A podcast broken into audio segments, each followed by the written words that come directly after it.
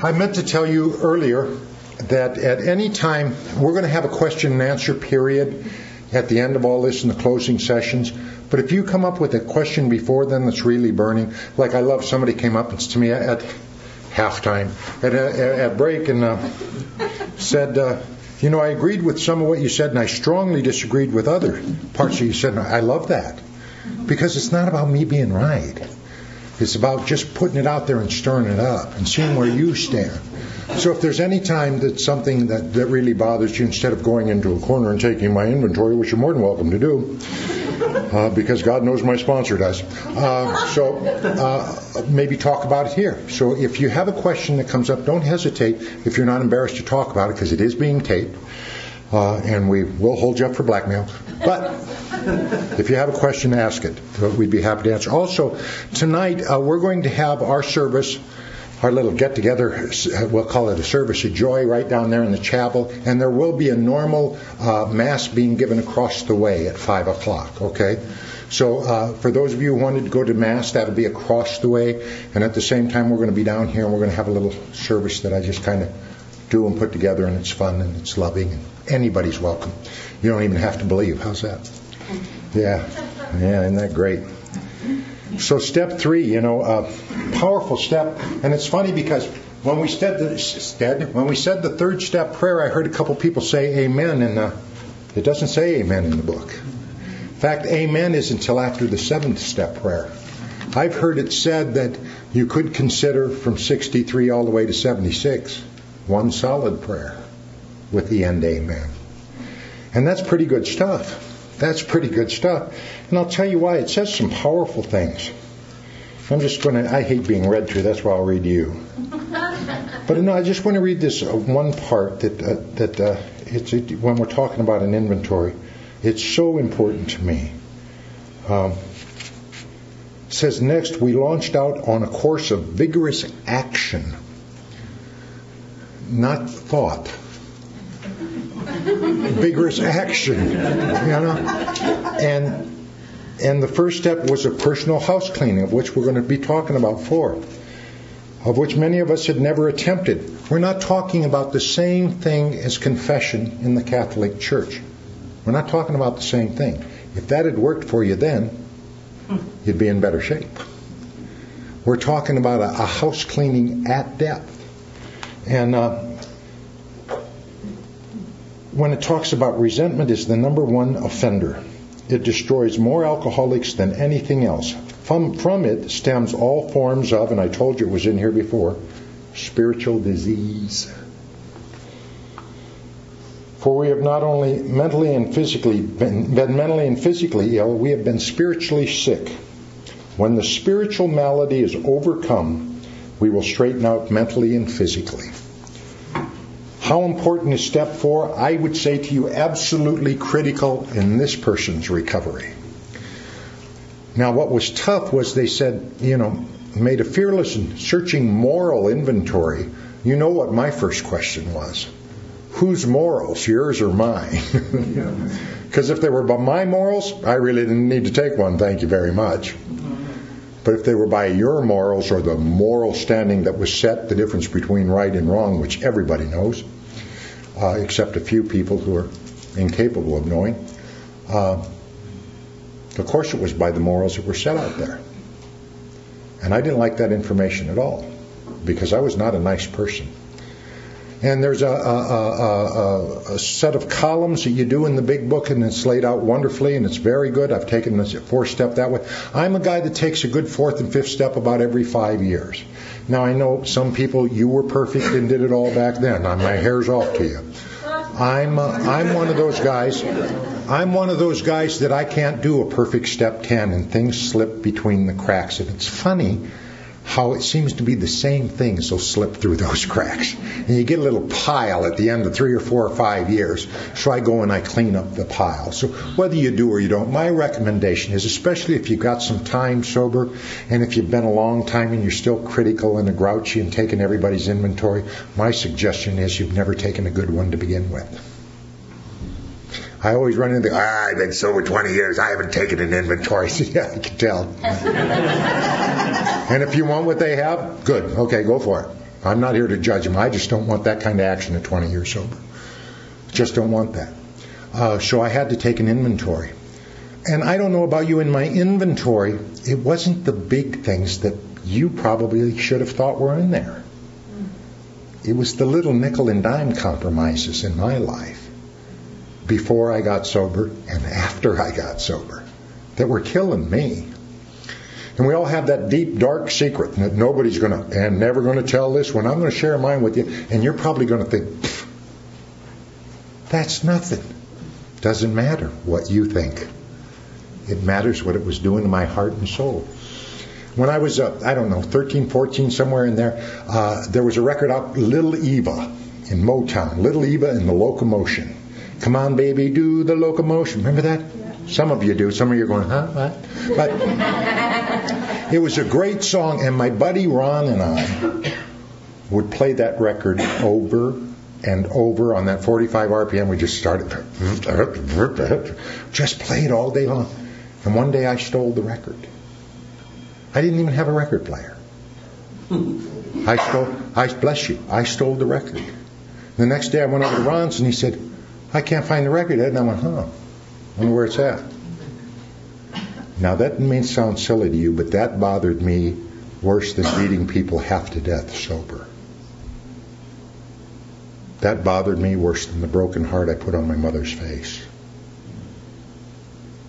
For whatever reason, I was never going to tell that to anybody ever. See, in that case, it doesn't, I don't care what you think should bother me or not bother me. It's what bothers me. It's a fearless moral inventory of the exact nature of my wrongs. Now, I'm aware in Al Anon they shifted a few years ago and now they put good things in the inventory. That's fine. I don't believe in that. I believe it defeats every purpose of the four step because the four step is to level our ego. Other people put themselves on their inventory. I don't recommend that. In step 10, it talks about putting assets. Step 4, it doesn't talk about that.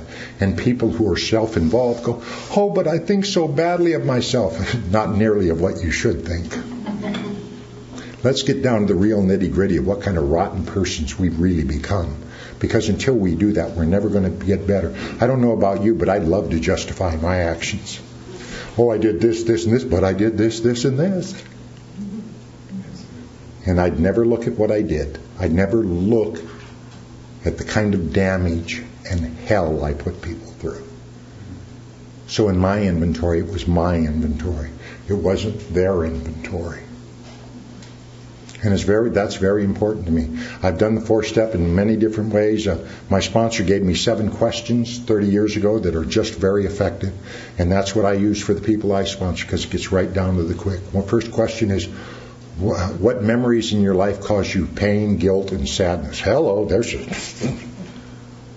and when you're done, you know what? Those are supposed to be gone. If they're not, then you've missed something in the process. If you have done this inventory, and if you've done five, six, seven, and eight, and still carry it, you've missed something in the process. There is something you're unwilling to let go of. Part of what is, was in my inventory is I loved pain and discomfort. It was familiar. I knew how to be at disease. I had no idea how to be at peace. If you brought peace along, I'd bring disease into it, disease into it, so I'd feel comfortable. How many of us did that once we got sober?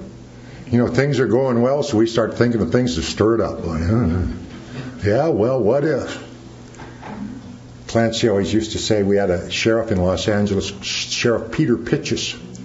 And he said, uh, Somebody told me to turn my checks, my bad checks, over to God. Turned them over to God. God turned them over to Sheriff Peter Pitchess. and he came and arrested me, you know. so again, we got to do action. It can't just be a thought process. And I've got to put the things in there uh, uh, that I've done wrong. And I'm not trying to be the worst because there isn't any worst and there isn't any best. But I couldn't think of anybody I hadn't offended in some way. Just by my presence. Because I was sarcastic, I was arrogant, I was self involved, I was all that stuff. So my inventory, uh, the first time I, I wrote that inventory, it was kind of all what you had done to me. Next time I took that inventory was about what I had done to others. And that was very powerful and very healing for me. Because I had always blamed you for all of my troubles. If it wasn't for you, then I wouldn't have done this. If it wasn't for, if it wasn't for those cops harassing me, I wouldn't have fought them. Well, you know what? If I hadn't been in trouble, they wouldn't have had any reason to harass me. Those kind of things. And, and that inventory, especially anger and resentment. My God. Uh, those were part of my being. I think that's why a lot of us have trouble letting that go because I used to think if I let that go, what's going to happen? There's going to be a giant void. No, it's called peace. It's called lack of conflict. It isn't a void. But I always looked at it negatively. I've been that way all my life. And I've heard it this week. Well, I've done this all my life. What changed it? Quit justifying that you've done it all your life. Here, I've done this all my life. What do you think? Want to change it? No, rather not. Thank you. Eye swells from time to time. Other than that, I'm okay. And, and the nice thing about it, you're more than welcome to keep doing it. Yeah. But if you want to get better, then you decide to do whatever it takes to change that. And I think part of the healing process of this fourth step is to look at it and to be able to change it. 50% of the problem is acknowledging what it is, you know really getting down to the nitty gritty of what it is. The other uh, part of this that's so important is uh, who you take it with. But I'll get into that. I want to talk about anger for a minute. Uh, God, there's so much stuff about anger in that today. The book is very explicit about it. It says we can't afford it. It says it's the dubious luxury of normal men and women. For us, it's poison. It's kind of like reading the warning on the pack of cigarettes, huh? Yeah, for them, maybe. yeah. That's our insanity. That's our insanity. And for years I hung on to that anger. I really did. And I'd process it. I'd work through it. When it came, I'd breathe. And I'd work through my anger. And I'd, at times I'd vent my anger because that's what was needed. God forbid you were the one I was venting it on. It wasn't. And I heard all this stuff in meetings. None of it's found in there, however. None of it. But I heard it in meetings. And I want to share a couple instances when I was working on my anger and resentment. I was in Bowling Green, uh, Kentucky, about three years ago. Guy come up to me and said, "Ed, how you doing?" I said, "Oh, fine. How are you?" I said, "Good." He said, "You know, I used to go to meetings with you out in Los Angeles." I said, "Really?" And I said, "Yeah." I said, "I remember the last time I was at a meeting with you." And I said, "Really? Why is that?" He said, "You knocked the guy out with one punch." I'm a spiritual guru. Shh. 15 years sober. I remember I had forgotten about it.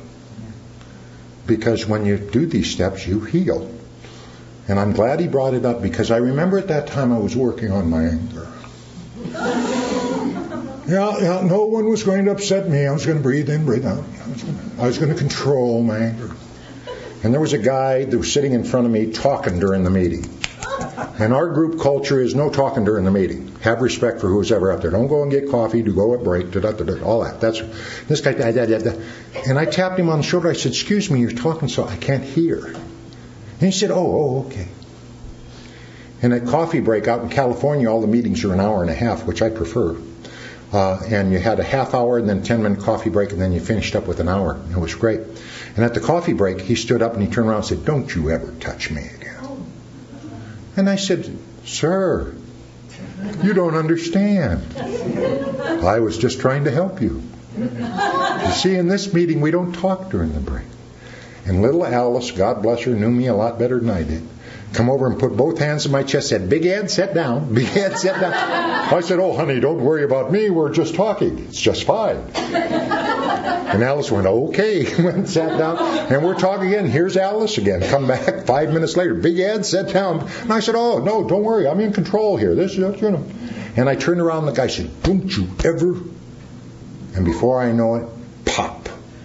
And he's going over four rows of chairs. And my first thought is, how am I going to explain this to my sponsor? That was my first thought. and I know what to do when you've been bad. I ran right around and woke him up and made amends immediately, you know. and I sponsored him for the next five years. He said he'd been around AA for some time, but nobody had ever gotten his attention before.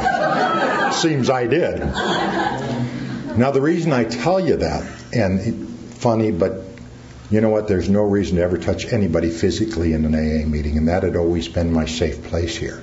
And I'm the one that violated it, with the exception of that guy the first few months I was sober. And there have been some people I had to physically take care of that were going to hurt themselves or somebody else in the meeting. That's the only exception when there's a lot of illness and things need to be taken care of. But it just broke my heart that I did that. Shortly after that, I'm uh, going out to the valley. I was living in California. I was going out to the valley to talk. And this guy in this Audi cuts me off and he tells me I'm number one. and uh, then he slams on the brakes a couple times. And then he tells me I'm number one again. And then he does this pull over. I thought, excellent. there is a God. Excellent. And my rule is if he gets out of the car, his butt's mine. Because he's coming at me. That's the rules in California. He got out of the car and I thought, oh, good. I unreeled out of that car. His eyes got this big and I grabbed him by his collar and his crotch and I threw him over his car. And I thought, Ed, you're on your way to give a spiritual talk. This probably So I went around and I picked him up and I brushed him off, put him back in his car, and started to make amends immediately. You know, I'm a member of a 12 step group, but what we do, his eyes got this big.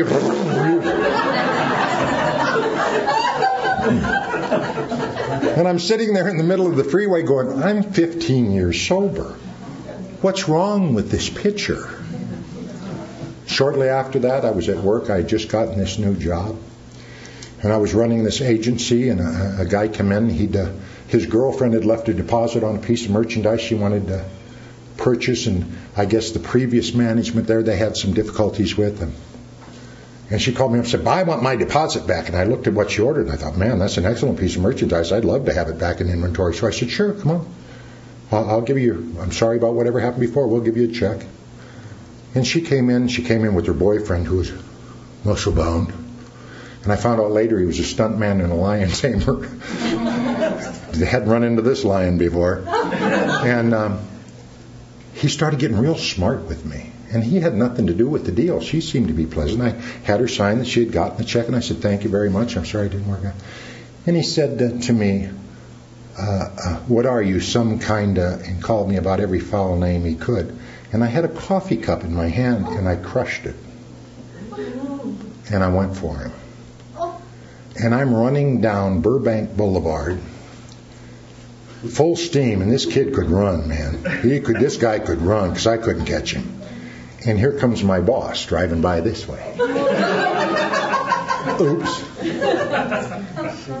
And I stopped and I caught my breath and I went back to work and I went in and those people where I'd been for three months that loved and respected me and trusted me could not even look me in the eye.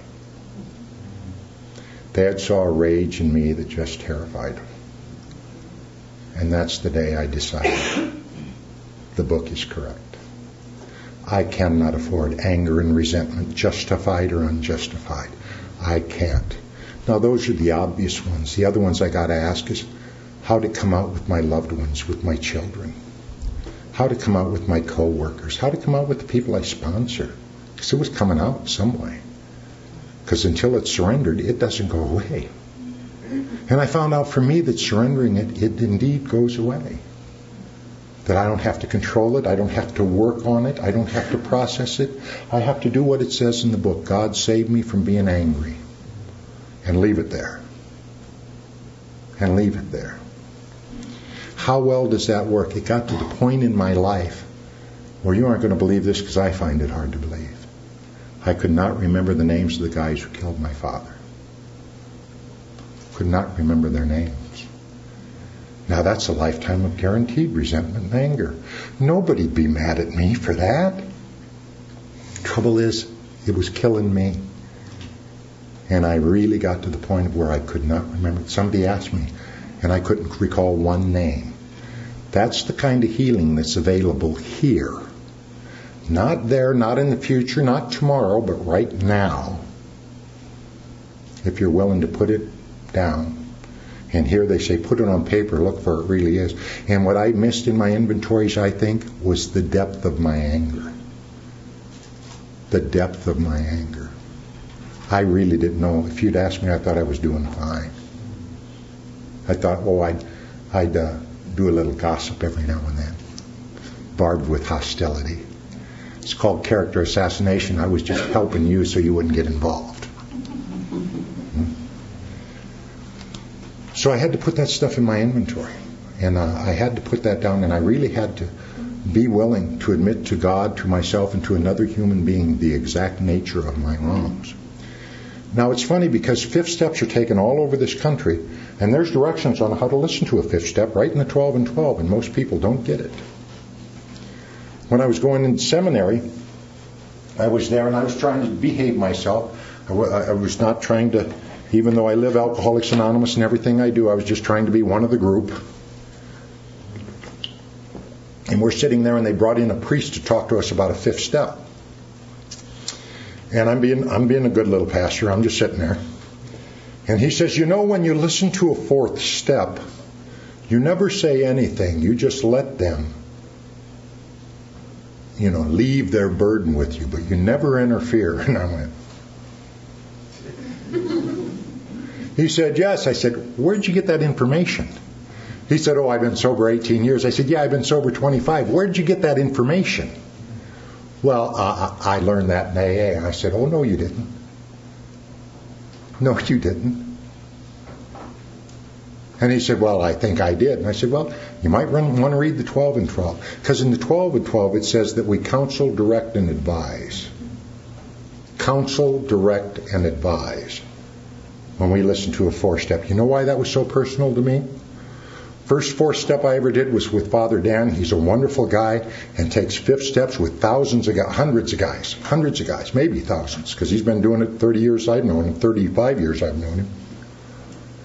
But I sat there and I took that fifth step, and Father Dan would pat his Bible and he'd listen. And, and I'd left there, and the next day I was creating a new four step, and I thought, what's that about? God, I just did that, and here I am doing the same crap. I didn't get any counsel, direction, or advice. When I got my sponsor, he said, You're going to take your inventory with me. He said, And if you don't trust me enough to do your inventory, then you need to get another sponsor because we're talking about your life. And come on in. And he said, uh, You're going to do it with me. Well, I thought, Well, what if you get drunk? And he said, Well, what if a priest gets drunk? Oh, okay. And uh, so I took my inventory with him, and I'll tell you what I found that when the, the old habits would start appearing, he could bring them up to me. Ed, uh, how many hours did you work last week? 40? How many did you put on your time card? Well, 43. Didn't we talk about that in your inventory, Ed? The minute you start stealing a little bit, doesn't go into every area of your life, and you, oh yeah, thanks. See, that's what I needed. I needed to be counseled, direct, and advised, and, and be with somebody who could hold me accountable. Now, I know that's not fashionable for a lot of people. They just don't want to be held accountable. I needed to be because I was my own worst enemy, even when I thought I was doing great. I needed someone to hold me accountable and give me a new perspective. And in sponsorship, what I did is supplement my judgment, their judgment for mine, because my best judgment kept me sick for years even in AA. If you remember, I was two and a half years sober before I got a sponsor, and I'd been through hell with my father being murdered and all that, and I was stark raving sober. I mean, I was stark raving sober. And that's the time when I really had those suicidal depressions where I just wanted it to end. I couldn't take the pain of living anymore. So when I share with you about these steps and call them life and death, that's what they were to me. You know, uh, uh, drinking never occurred to me, but hitting a bridge abutment, turning on the gas, just going to sleep, no dramatics, oh, that sounded attractive. And through doing a fourth and fifth, I got to take that option off the table too. you know? But if I'd never told anybody about it, it'd still be on the table. Four and five are, are, cleansing. That's where we get in there and we scrub our insides out. I call it scraping of the soul. And man, you want it good. And if there's any secrets you kept, go back and tell them. Because we are indeed as sick as our secrets. And I always get, it's always funny to me when, when people say, oh, I don't want to do a fourth and fifth. I've been so bad. I said, yeah, you're probably one of the worst, you know. and at first I go, yeah, probably. I said, no, that's a joke. That's a joke. We all, there are no original sins. They've all been done before. probably a lot better than we did them, you know, and a lot more times. And uh, part of what I had to put on my inventory is my hate for me. I hated every breath I took. I felt dirty where soap don't get. And I didn't like me at all. And those of you who liked me, I thought were just mis- misunderstanding who I really was. What I learned through that inventory is I am a collector of ones, and I knew every negative thing there was about me. And that was up front in my mind. And step four, step five, six, and seven is where I started eliminating the ones in my life. For those of you who weren't here last night, the ones are simply I, I, the analogy I come up with is I could walk into a room of 300 people, 299 could turn around to me and say, Ed, you're the greatest, and one could go, jerk, and I'd remember the one. Forget all the wonderfulness that was in that room. I'd remember the loser. And that'd be my life. Well, the inventory is, to, is the time where I started losing that bag of ones, and it helped me breathe unhindered. You ever noticed alcoholics and, and uh, people who love alcoholics are very shallow breathers? Seriously, did you ever notice that? We had a wonderful meditation this morning where we are doing some breathing exercises, and I stumbled that onto that. Uh, God showed me that through a friend of mine, Clint H. He was talking, and he was telling his story one day, and he just said it this quick, kind of like a throwaway line. He said, And when my mother died when I was nine years old, I stopped breathing deeply. I went, Wow. When when I stopped breathing deeply?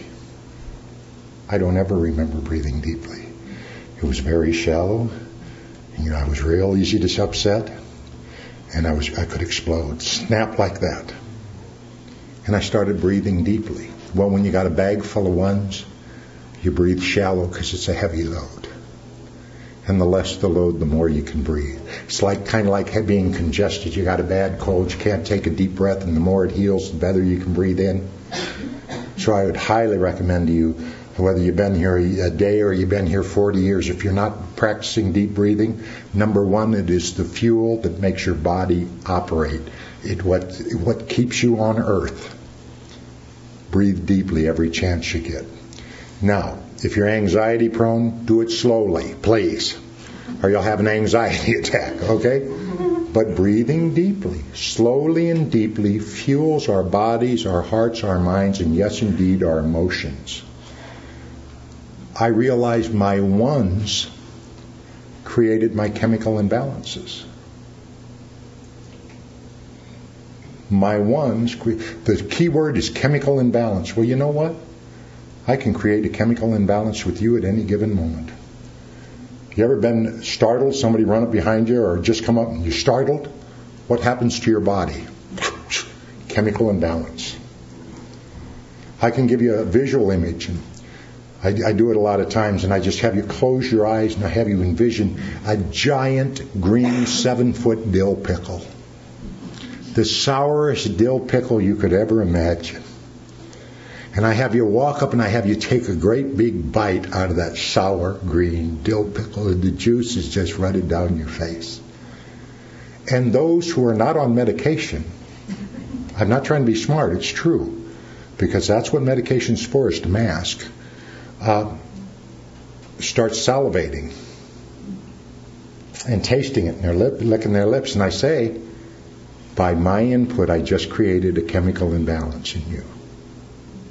Just by telling you a little story. Imagine the stories we tell us day and night. Imagine if it's all a negative input. Imagine if it's all negative energy. Imagine if it's all self hate and it's self doubt. Of course, we're going to be chemically imbalanced. Now imagine if you start putting, empty this out with the four and five, make some adjustments in six and seven, and start putting good in. The imbalance changes. I promise you. I haven't had a depression in 25 years. And they told me when I got sober I could never live without some sort of medication. And for the way I was at that particular time, they were absolutely right. Because of all I knew to learn, I created it. Selfishness, self-centeredness is the root of all of my troubles. And I, through four and five, I learned a way to get out of that negative imaging because I didn't need it anymore. And you taught me a way to put in some positive things, like helping other people and watching their life change. And wonderful things happen. So four and five are, are powerful, and I, I uh, uh, when I do four and five, I really take a minute before I'm done and I ask, is that it? Is that all there is? Am I stealing anything at work? Paper clips, stuff I've just rationalized away, time, packing the time card. Am I being emotionally dishonest with my loved one? Oh, let's not bring up porno on the internet. My God, that's an outside issue. No, it's a compulsive issue. And that's what we're talking about. Whatever area of your life you're not working this program, it's going to cost you everything you ever loved, eventually. You know, where am I being wrong? What am I doing wrong? Am I thinking ill of people way too often? And for me, any time is way too often. I challenge you the minute you think. I remember I might have shared this with you last night. I'm not sure, but Chuck C. When they talked, when I when I talked, I didn't know how to pray at all, and Chuck was just amazing. And I went up to Chuck one time and I said, Chuck, how do you pray? And he said, Ed, your every thought's a prayer. And I did a little inventory about what I was thinking and went, uh oh. It was not good news that every thought was a prayer to me. It was just not good news at all. And then I asked myself a simple question well, if it's crap, why am I thinking it? Why don't I replace it with a good thought? And really try to make my every thought a prayer. That's been my goal from that day to this. I'm better at it than I've ever been in my life. I'm certainly nowhere close to having it mastered. But I'm telling you what, most of my life, I would say 85% to 90% of my day, is praying unceasingly because my every thought is a prayer. I want God to approve of everything that goes through this little mind. And if He doesn't, I'm trashing it. There's a brother Lawrence, was a monk a number of years ago, and brother Lawrence was just an amazing guy. Well, let me tell you the story. I love this story. I love the, how God talks to me in life. I travel a lot. I travel about every weekend, and I've got a terrible habit I take the book that I'm reading that's really feeding me spiritually, and I take it with me on the plane, and I put it in the back of the seat in front of me, and I forget it every time. So when I leave the plane and realize I got to catch the other one, I can't go back, I say a little prayer that that book be a blessing to whoever finds it. And they get the same blessing or more than what I've been getting out of it last January, uh, New Year's, New Year's, it was January 1st. I was flying back from Shreveport, and I thought, man, I got nothing to read. I said, God, I need a little book. So I looked in the back, and I pulled out a book. And it was called Living in the Presence of God. And it was sayings of a guy named Brother Lawrence. It's this monk I'm talking to you about.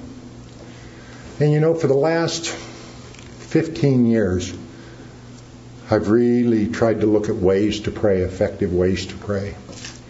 And man, we can get wordy and we can do all this. And Brother Lawrence in that little book says, uh, you know, uh, I do the formal prayers they ask as a monk, but I have no other formal prayers. He said, I guess my prayer would be each day I say, God, let me do nothing that offends you. I thought, God, how simple. How simple. And that's my prayer today. And I went home and I had just moved into this house. And on the kitchen table was a tape of Chuck C. I thought, that's odd. I haven't had that tape out for years. I've got every talk he's ever given.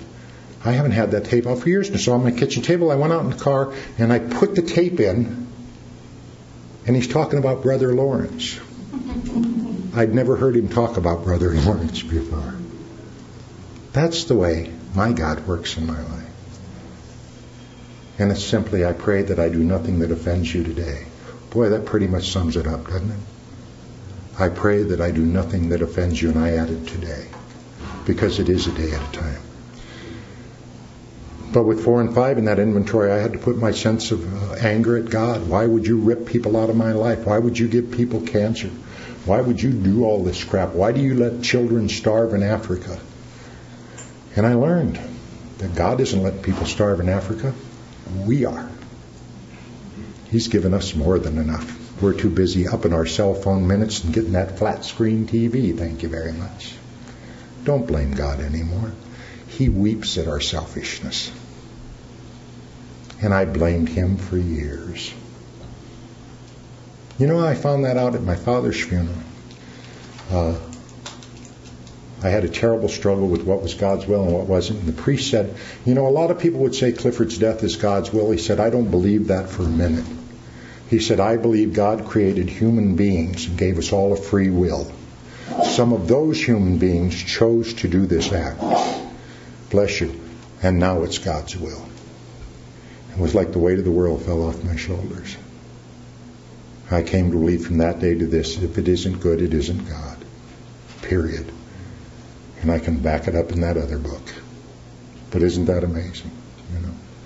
If it isn't good, it isn't God. I had to put all that stuff in that inventory so I could find out if I don't get rid of the old information, there's no room for new information.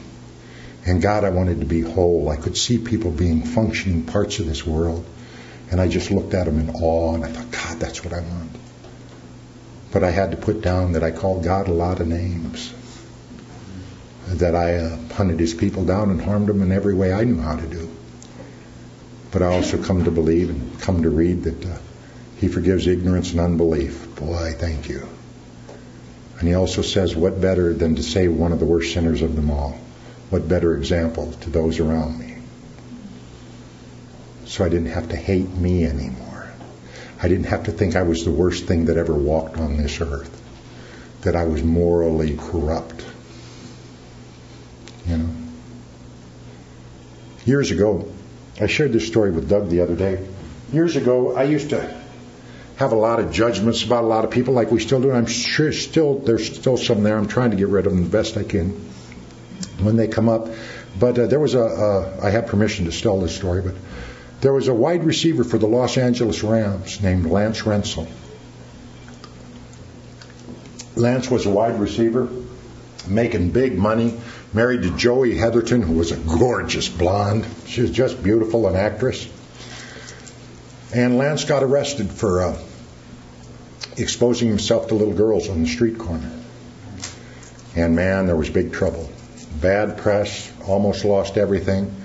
He said, I'm going into treatment, I'm going to do this, I'm going to do that. Well, six months later, guess what? He did it again. And he lost his career, he lost his wife, he lost everything. And part of his sentence was to do community service. So I went down to Clancy's office one day, and there's Lance, and they're doing community service. And I walk in, and Clancy said, "This is a, guy, sponsor Ed. He's a recovering alcoholic." And Lance said, "Oh, hi. How are you?" I said, "Fine. Good to see you." And Clancy stepped out of the office for a minute, and Lance turned to me and said, "You know, I have a problem exposing myself to children." And I said, "I don't really know a lot about that." He said, "Oh, I thought you said you were alcoholic." And I said, "Yeah." He said, Yeah, you know nothing about having a compulsion that if you do it, it'll cost you everything you've ever loved, and you do it anyway. You wouldn't know anything about that, would you? And I made amends right there. How many thought of our addiction and compulsive being weak willed? Why don't you get a life? Why don't you get some help? What's wrong with you? Same thing that's wrong with me. The exact same thing that's wrong with me. And what a healing moment. I have friends who were sexual offenders for a long time, and they don't offend one day at a time. and haven't for some time because their recovery is one day at a time. And it's powerful. All the hate I had for other people, I had to put in that inventory. Had to put it in there because if I didn't, bad things were going to happen. And uh, I probably, uh, thank you. And I, I bet if I didn't put them in the inventory, bad things were going to happen. And I, uh, the worst thing is that I would have kept living the way I was living. See, dying didn't scare me. It was a wish. Living terrified me. Sober. Because I'd been around and I'd been marching in the footsteps, I thought, of everybody else. Yet there was a madness that was in me. And I also need to tell you that doing four, five, six, and six and seven and eight, the way we're the madness is gone from me anymore, and it hasn't returned. I know it can return if I stop doing the very things I'm sharing with you today, putting it first and foremost in my life, you know. So getting somebody who knows how to do a fifth step is very important. Uh, I've had people fly in around the country just do a fifth step and go back home. And that's cool too, because in their area they don't do it with sponsors. And I, am not saying that's the only way to do it. I'm saying that was the most effective way for me. And I tell them when we sat down, I said, about halfway through this, you're going to be mad as hell at me. Because I'm going to step right on your toes. I've got to change the way you think about some things or you're going to die. And they say, oh, I would never get mad. at the end, there's a tremendous healing that takes place. Because one of the things that happened in my fourth and fifth is things that I was absolutely convinced of were killing me. And I had to look at them differently. Number one, you were all against me. No, you were against my actions. Big difference. There was a lot of people that were for me, just couldn't put up with my behavior. Big difference. I needed to hear that truth. And I heard that in inventory. A lot of people didn't like me because I was very unlikable. Needed to hear that too. It wasn't unfortunate. It wasn't I was misunderstood. It's that I was really understood. They knew what kind of jerk they were dealing with and didn't like it. Through that inventory, I have given the world complete permission not to like me at all, and it doesn't chase my boat anymore. I mean it. If you didn't like me, it'd kill me. It'd kill me. Why? Why? Why? Doesn't matter why. I give you the right not to like me because you know what? There's some people that just rub me the wrong way. and I, I demand that right, so I got to give you that right. And since I've given you that right, it no longer bothers me anymore. My sponsor said to me one time, said, Ed, if you look good to jerks, that should tell you something. I'd never heard that before. I like that. And I still do. There are a lot of people, I don't want them to like what I have to say. Because in order for them to like it, I'd have to be of like mind. And I've watched them die for years. And I watched me die for years until I found out the answer's still the answer. It's the application that was missing. The answer's still the answer. It's just the application that was missing. How are we doing on time? Five minutes? I still got to do step six. Well, then I did step six. Thank you very much. step six is powerful. I always get them mixed up. I'm going to read it here. We're entirely ready to have God remove all these defects of character. This little paragraph, this little first paragraph, says uh, this is the step that separates the men from the boys or the women from the girls or the adults from the children, however you want to look at it. And boy, it's true. It's absolutely true in my case because they're talking about the things that caused my chemical imbalance.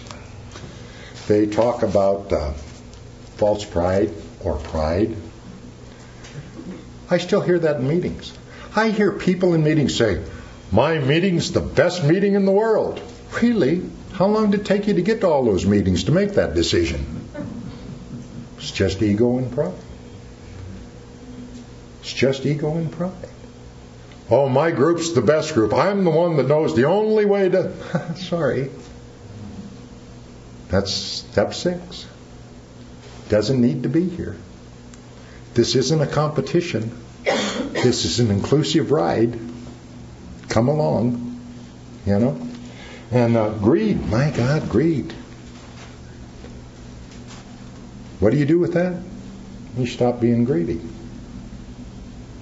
How do you do that? You stop. You start giving and stop keeping track of what you're giving.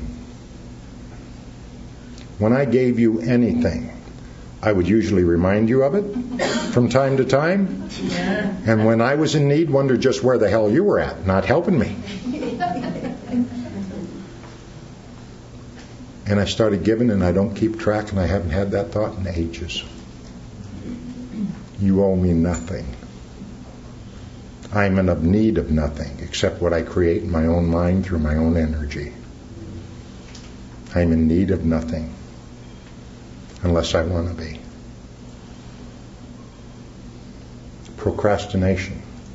Let's talk about that next hour. No. I, but isn't it true?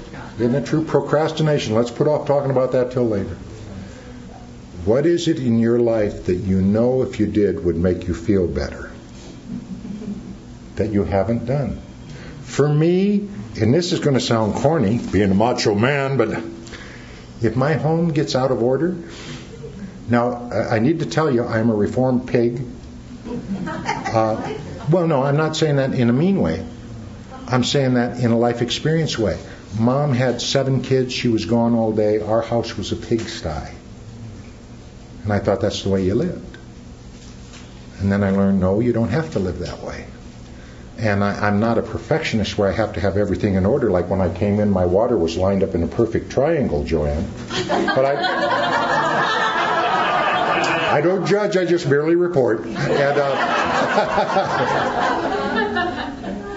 but now, if my house, I was given a new house. I'll tell you this story.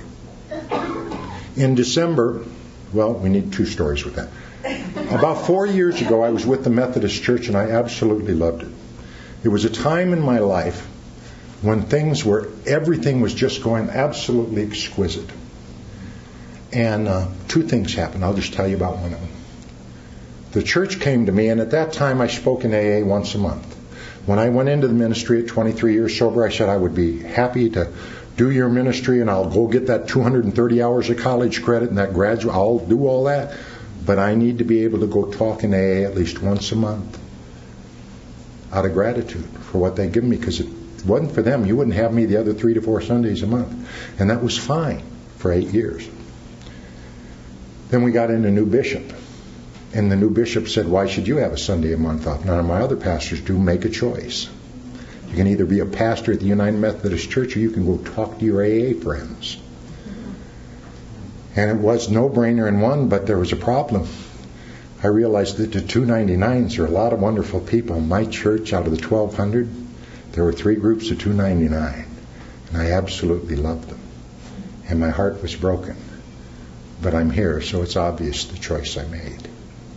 And um, as a result of that, I started my own church, and it's been a struggle. I realized why people get involved with denomination. It's called a, a, a, vein of money that runs through and keeps you going. When you're struggling to thank God for it, I just don't have that. And I spent everything I had trying to keep this little church going. I had to file bankruptcy. And uh, I'm not complaining about that. It was my choice. Whether it be right or wrong, let God be the judge. It was what I felt I needed to do at the time. And then uh, last December, I'm sitting there and uh, I'd been holding on to this house I bought in '92, and I, uh, I don't know about the utility bills up here, but this is an old house, old house built in the 1800s, and my utility bills for November and December were nine hundred dollars, and the payment was eight hundred a month. So when you're not working, puts a little crimp, or you're working every day, but you're just not getting a check in, makes it tough. Uh, so I decided, I said, God, I, I, I, maybe I made a mistake here holding on to this house. I'm sure sorry. And I said, I'll give it to you and you do whatever you want. And I met with the realtor and I owed exactly what was worth on it, so they just cashed me out. And I, I didn't know where I was going, but I knew it was going to be all right. I'd started a job at uh, Tyson's as part-time chaplain where I'm at today. I've been there just about a year. And this nurse walked by me one day named Mary, and Mary said, Ed, are you looking for a house? And I said, oh, yeah, I'd, I'd, yeah. She said, Well, we have one for sale out in the country. I said, It's just wonderful. And I said, how much is it? And she told me, and I went, Phew. And I said, you know, I had to file bankruptcy a couple of years back, and cash-wise, I'm just not making it. And uh, thank God I got this job. Now I can at least eat. That's good. And uh, but I can't do that. And she said, oh, okay. And about two weeks later, she called me up and said, Ed, um, why don't you come look at the house? Because it's winter. Real estate doesn't move down there in the winter months. Really, it's March. It picks up. Says we'll rent it to you for you know enough for you to get by, and that way the house isn't abandoned, and you'll be. Oh, I thought good. And I went and looked at it. And you may have had this, but I have never had a sense of home before. And the minute I walked in the door, I was like, I'm home. And I just backed up and said, Whoa, whoa, can't go there. Temporary situation, one day at a time, and I'm real grateful for it. About a week later, Mary comes to me and her husband Ray and said, You know, Ed, we'd help you if we could, but we really feel God wants you to have this house, so we're going to pray for a financial blessing. And when someone else initiates it, I feel comfortable joining them in prayer. It's not my will, it's theirs. So I started saying some prayers for that. About two weeks later, I'm doing a retreat that I do three, four times a year down in my home area, and there's a gal there that's been there for 12 years uh, coming for 12 years, and she said, uh, Ed, uh, where are you living? And I told her about the little place. She said, why don't you buy it? And I said, well, I, I just don't have the wherewithal to do that.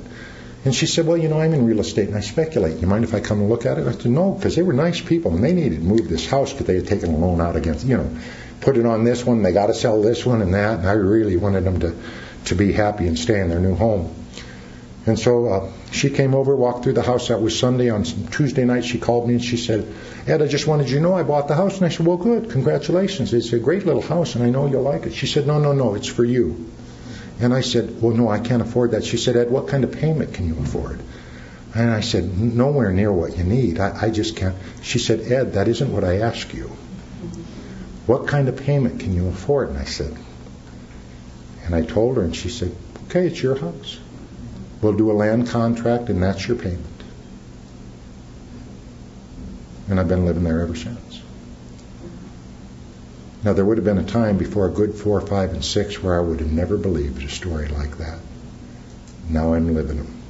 Is it because I'm special? Because I'm special? It's because what we've been given here is the answer to everything we've been looking for. What you came here looking for, you're looking with. See you in a little while. 没有